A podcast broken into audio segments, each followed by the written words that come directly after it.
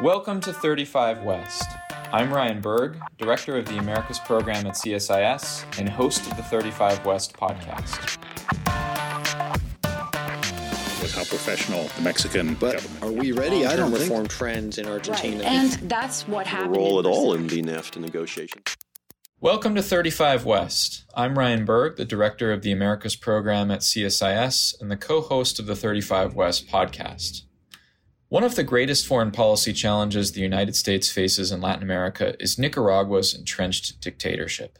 In recent years, the authoritarian Ortega Murillo regime has consolidated power, systematically dismantled organized opposition, and brutally cracked down on public protests.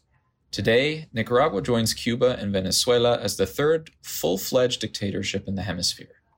To push back against the regime, the United States has deployed sanctions on individuals, on entities such as the National Police, and on state mining companies such as ENIMINAS, and used trade related measures such as the reduction in the sugar quota, to name a few, as well as directed executive directors at multilateral lending institutions to oppose financing under the NICA Act. It is also debated here in Washington whether Nicaragua can be suspended under the CAFTA DR trade agreement. So far, these measures, as in other cases of economic sanctions around the world, have unfortunately not managed to move the regime toward behavior change. However, the United States is pondering a more muscular sanctions architecture as the Nicaraguan regime continues to run roughshod over human rights and the rule of law and could increasingly become a geopolitical threat to the United States. At the same time, the exercise of sanctions by the United States must be carefully calibrated to strike at the main sources of regime financing, while reducing the economic collateral damage and its potential effects on ordinary Nicaraguans, thus contributing to economic dislocation and a potential uptick in migration headed north. To help us understand the difficulty of striking this balance, we are joined today by Eric Olson, Director of Policy and Strategic Initiatives for the Seattle International Foundation. In this episode, we will discuss the current sanctions regime against Nicaragua, as well as signs that a paradigm shift could well be underway, and how the United States thinks about its approach to sectoral sanctions in the country. We will also delve into the potential and limitations of sanctions as a tool for affecting change in authoritarian regimes, and the trade offs involved in constructing any sanctions architecture. Thank you so much for joining us today, Eric. Well, thank you very much, Ryan. I'm really glad to be here and have this conversation with you. Thank you. Let's start talking about what the current sanctions architecture in Nicaragua looks like. Between executive authorities and significant legislation like the NICA and the Renacer Acts, the United States has amassed a considerable set of levers to employ against the regime. So, to start us off, Eric, could you sketch a scene setter for us? What does the current sanctions architecture on Nicaragua look like? Yeah, that's a very good question. And in some ways, I liken it to a spaghetti bowl because there are so many different elements here.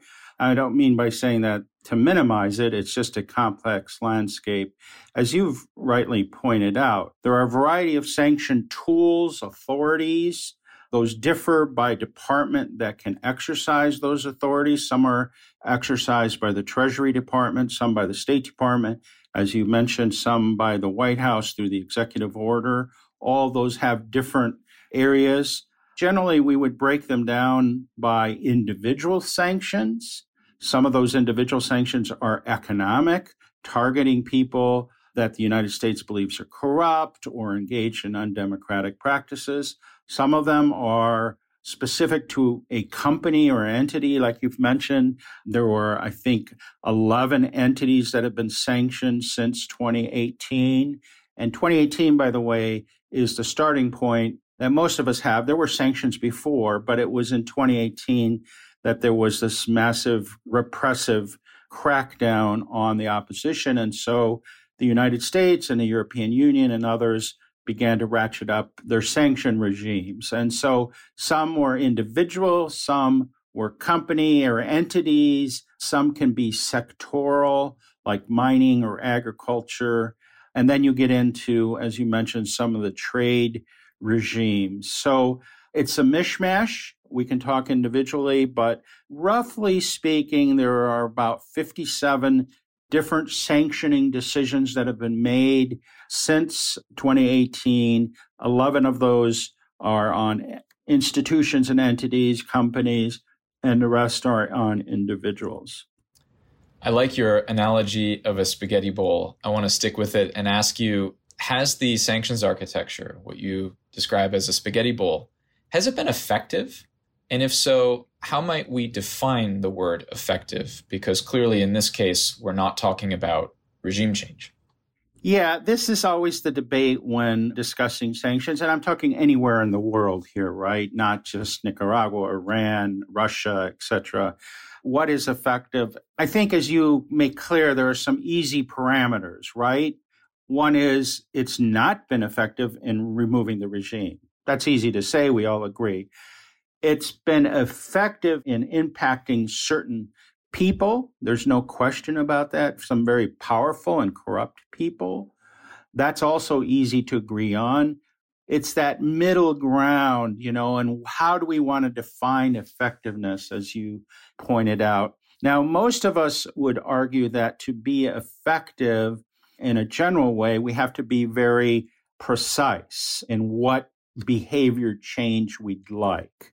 It's not enough to say, well, we want democracy to appear and, and bear fruit in Nicaragua. It's too general, it's too broad. That would be my goal, that's our hope. But in general, sanction regimes can't make those sorts of broad changes happen.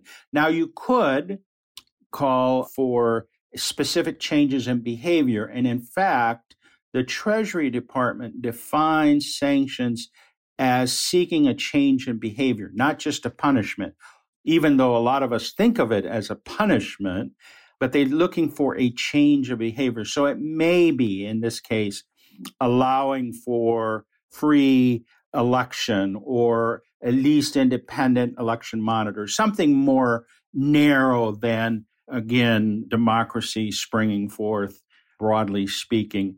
So I think while I still believe sanctions have an important role to play in U.S. policy towards Nicaragua, I think we are still struggling to define that narrow objective and change of behavior that is needed.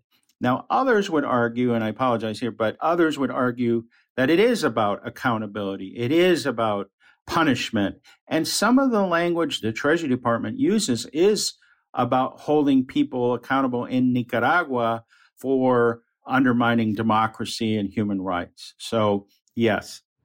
Eric, within that gray zone that you outlined in the middle, where the word effective is rather difficult to define, do you think it is time to hit pause, review, and potentially revise the sanctions architecture on Nicaragua or would that present a problem because it would effectively be admitting that sanctions have been ineffective, thus too high a price to pay for policymakers?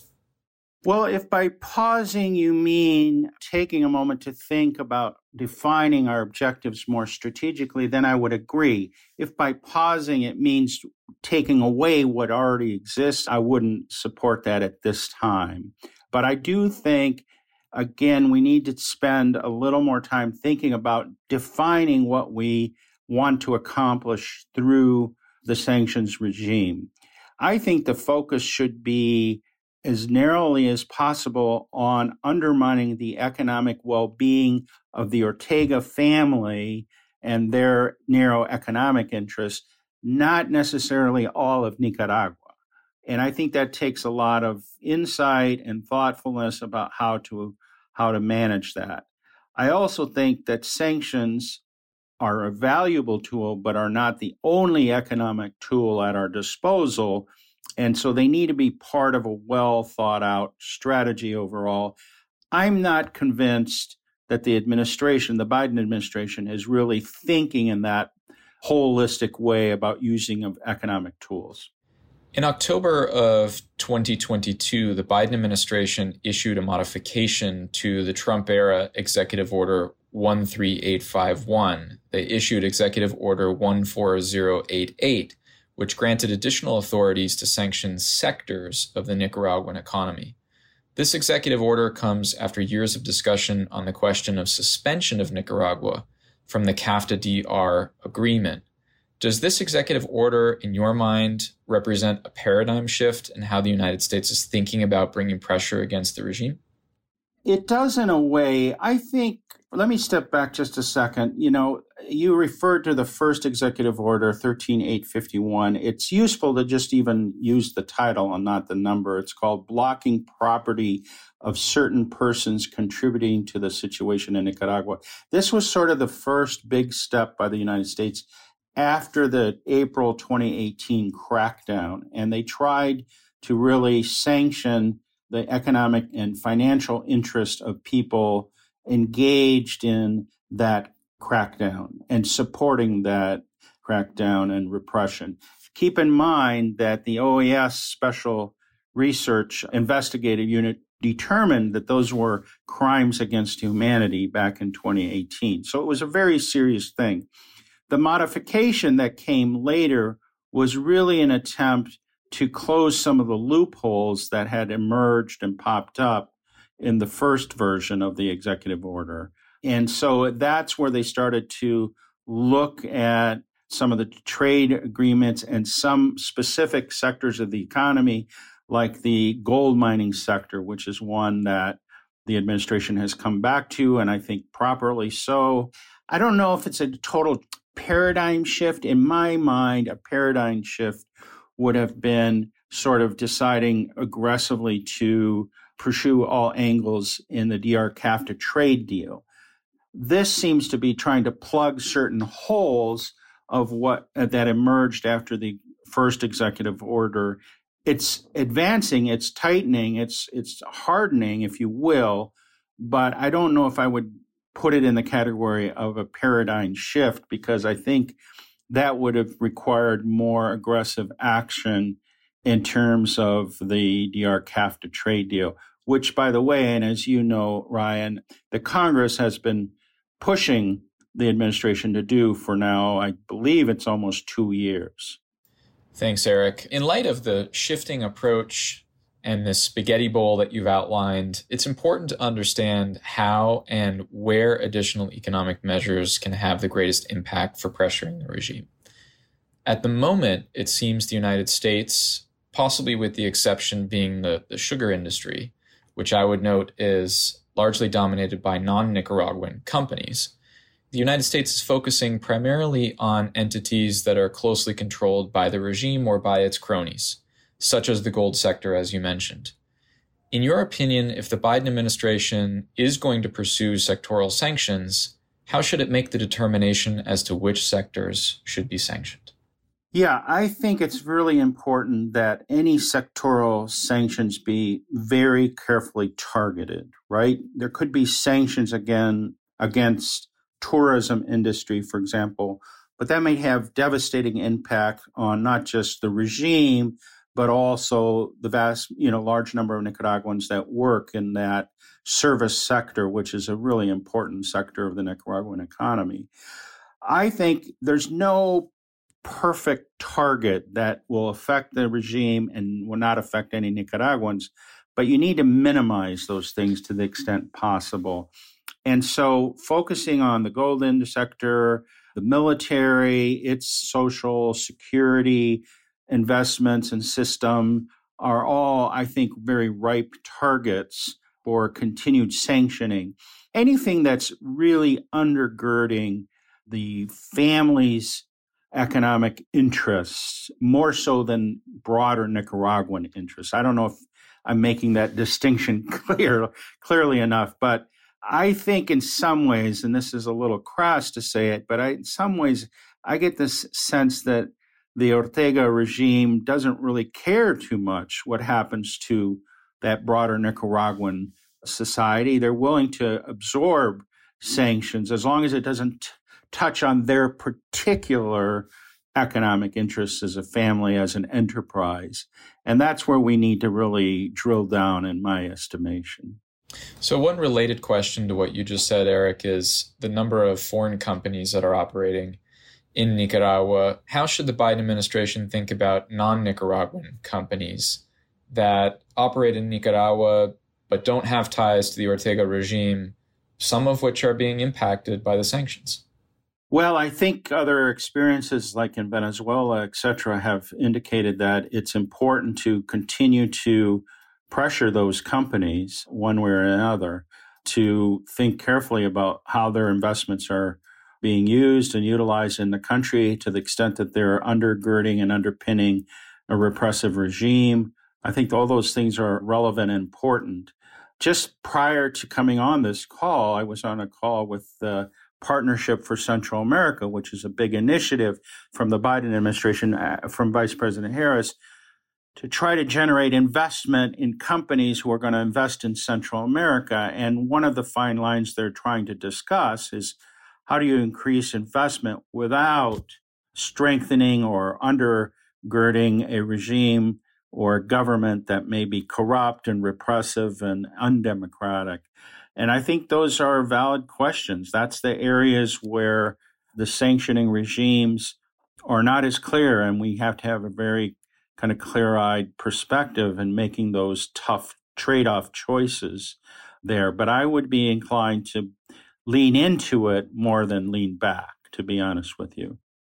So, in addition to sectors of the Nicaraguan economy, the regime relies upon a number of other sources to sustain its authoritarian rule. You mentioned a very important one, Eric. Already, you mentioned this the military's Social Welfare Institute, which goes by the Spanish acronym of IPSM.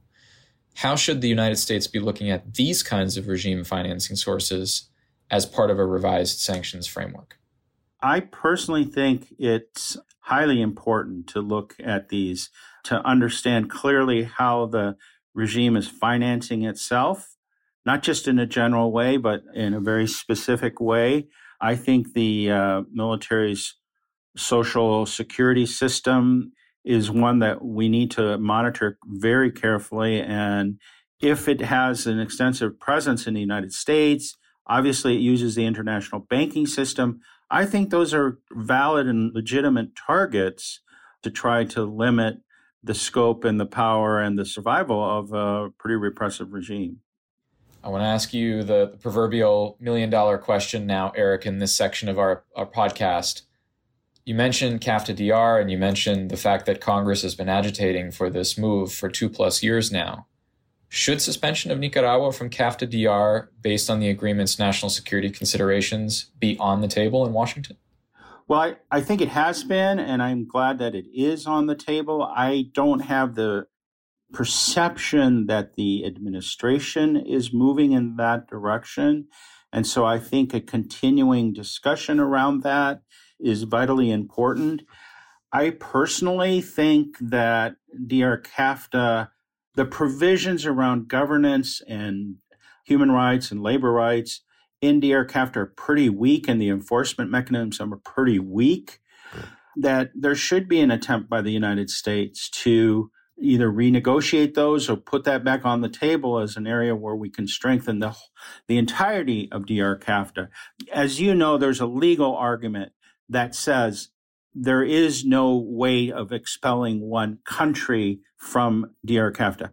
I think that's still an open question, but a lot of people in the administration, legal folks that know trade deals better than I do, would argue that there's no mechanism or vehicle for expelling one country. So I would suggest that maybe it's time for us to relook at that agreement and tighten up some of those sectors because it should be valid for Guatemala, Salvador, and Honduras as much as it is for should be for Nicaragua. Obviously, we're concerned deeply about the direction that's happening, what's going on in Nicaragua, but maybe we should treat them all, try to strengthen those mechanisms, and thus really put more pressure on the Nicaraguans. Economic pressure is an important tool in the United States arsenal, as we've discussed, for applying pressure against the regime especially as Nicaragua remains dependent on access to U.S. markets for more than half of its total exports. However, it is also critical, I think, when we talk about sanctions as a mechanism, to acknowledge the potential negative effects a sweeping sanctions campaign may pose for individuals who have little to any link to the regime itself. Eric, can you describe any types of labor displacements potentially involved in sanctioning sectors of the Nicaraguan economy? Well, the labor sector in, in Nicaragua is distributed in around three broad categories agriculture, industry, and services. And so, just from a very simplistic point of view, obviously, any sanctions that are broad in the service sector are going to have a greater impact on labor in all those areas. I think we need to be careful about sanctions that are too broadly based and will have too much impact on the Nicaraguans themselves because it can generate more migration. And Nicaragua is already creating and expelling and has major outflows of migration, both to Costa Rica and increasingly to the United States. So I think that's one thing where we need to be careful and not overreach, not create a situation where the regime stays above the water on its own with its own economic uh, supports while everybody else is suffering. That would be a mistake. And so I think we need to look carefully at the question of labor force displacement and how Nicaraguans in general are affected. Recent polls show or suggest, I mean, polling is hard, but suggest that Ortega and FSLN popularity in the country are really very low, one of the lowest in the entire region of Central America. I just think that the more we can target the family itself, Ortega Murillo, and their enterprises, the better off we are. Yeah, the numbers have really been astonishing. As you mentioned, Eric, Nicaragua has lost nearly 5% of its population to migration, both southward to Costa Rica and northward to the United States. I wanted to ask you if you have any thoughts on two of the sectors that have been targeted specifically, gold and, and sugar, and ask you if those have had impacts on the Ortega Murillo regime, and on the other side of this balance we're trying to strike, whether they've had impacts on migratory flows.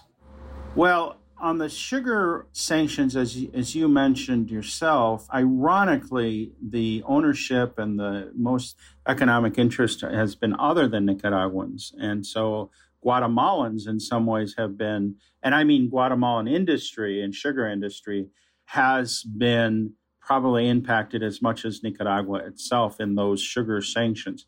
Now, one could argue that to the extent that there's a fissure between Nicaragua and Guatemala, and that that's made worse by these kinds of sanctions, it may have some positive impact. Right now, Nicaragua is benefiting from regional solidarity, Central American regional solidarity.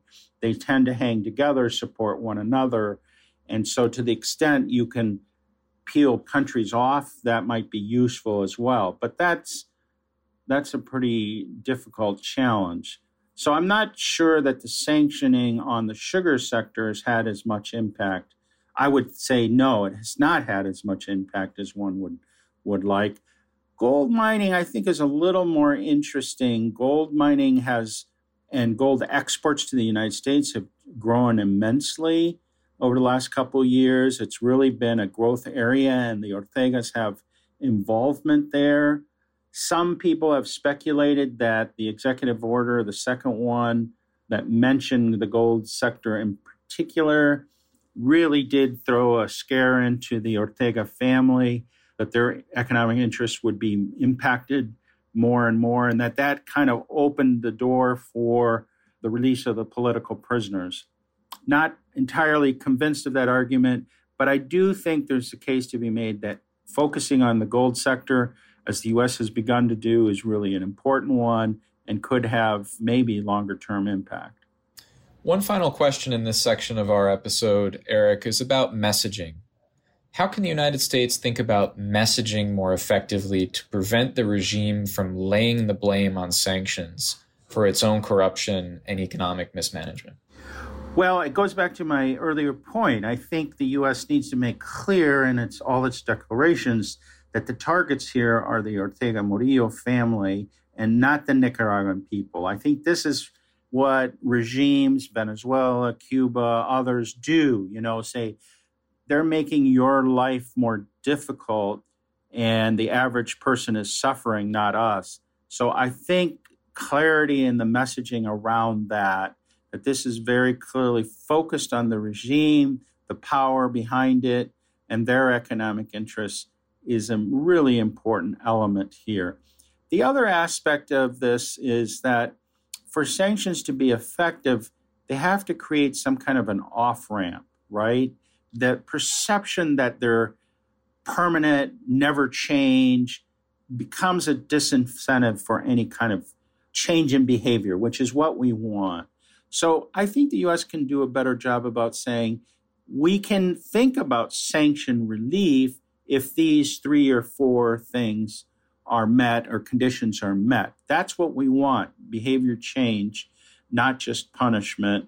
And so I think the messaging there has to be clear as well, because often the regimes twist it to make it sound like this is a permanent war against the people of Nicaragua, Venezuela, whatever country. That's detrimental. We've talked at length now about what sanctions look like in the Nicaraguan context. Let's zoom out for a moment to talk about sanctions as tools against authoritarianism broadly. The regime benefits from a network of authoritarian allies in the region and further afield, all of whom have track records of skirting US led sanctions campaigns. So, how should we factor in these authoritarian networks in crafting an approach to the regime? I think it's a huge challenge, obviously. I think we need to be clear about those elements of mutual support between the various regimes. But I also think, and this is what all the scholarship says about sanctioning in general, that the more sanctions can be multilateral, the more countries work together, the more difficult it is for the target country to be skirted, in this case, Nicaragua. Now, can you cover every element in which they can skirt it, every loophole? Pretty difficult. But the more the U.S., which is in the driver's seat here, we understand that, but the more the U.S. can work with the EU and other countries in South America in a healthy multilateral way, I think the less opportunity there is for skirting those sanctions and benefiting, even though the intention is to block certain entities and persons. What lessons might we be able to draw from past sanctions campaigns, either in the Western Hemisphere or globally, to inform the way we construct the sanctions architecture on Nicaragua? The main lessons that seem to emerge constantly in all the studies and analysis has been we need to be more precise, more narrowly focused, look for behavioral change. In other words, lay out what are the criteria to get out of the sanctions. Not just promises to negotiate, but actually sitting down and negotiating, actually making changes. Promises are never enough. We want to see outcomes. Be multilateral, as I just said. I think those are incredibly important. All kinds of different sanctioning, like exports of oil or firearms or arms trafficking or technology. You need to do it as broadly as possible, even though the US may be the big player. And I think ultimately be willing to accept progress when progress occurs, right? I think a lot of time, including myself, become pretty hopeless on countries like Nicaragua and, and all the repression and undemocratic activity. But if there are some signs of progress, real progress, not just promises, then I think we need to be willing to evaluate next steps and change as the reality on the ground changes. Eric, is there something that we did not cover in the podcast episode? Is there anything else that you would like to highlight or add? Well, I would just say two other things. We've talked a lot about sanctions, especially economic sanctions. Those are all really valuable tools. We mentioned trade deals and how important that is. I think the role of the international financial institutions is also really important. May not fall into the sanctions category, but the role that the uh, Central American Bank of Economic Integration plays and has played and continues to play in propping up Nicaragua, pouring money into Nicaragua is a really a serious question. And you were part of that debate with the president. He was not reelected, but they continue to play an important role. So we need to look at that as well.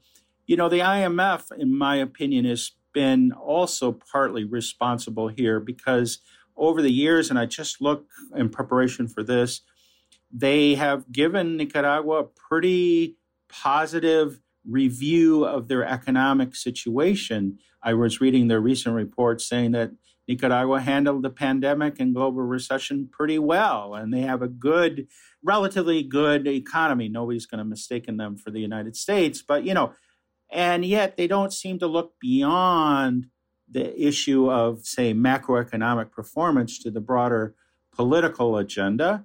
You know, the IFIs, the multilateral banks, have a way of saying, well, we just deal with trade and economic and investment and macro. We don't look at democracy and human rights and political realities. Those are something different. In my view, those things are integrated. And one of the reasons, you know, IMF missed the boat in 2018 is they were giving him positive economic reviews, and yet the country explodes in fire and really goes through an economic downturn. So I think we need to press the banks. Some do a better job than others, but we need to press the banks to really have a full, comprehensive view of what's going on in the country, not just their trade imbalance or their current account deficit but more holistically viewing it because that's uh, important. So, just to add to the sanction discussion, there are other elements and tools here that need to be looked at. And then, of course, there's the political pressure that goes beyond economic tools that that's diplomatic and that's multilateral that I think is really important. Eric Olson, Director of Policy and Strategic Initiatives for the Seattle International Foundation, thanks so much for joining us today on 35 West. We appreciate you taking the time to speak with us. Thanks a lot, Ryan. Really appreciate it. For you, thank you for joining. Stay tuned for the next episode of 35 West.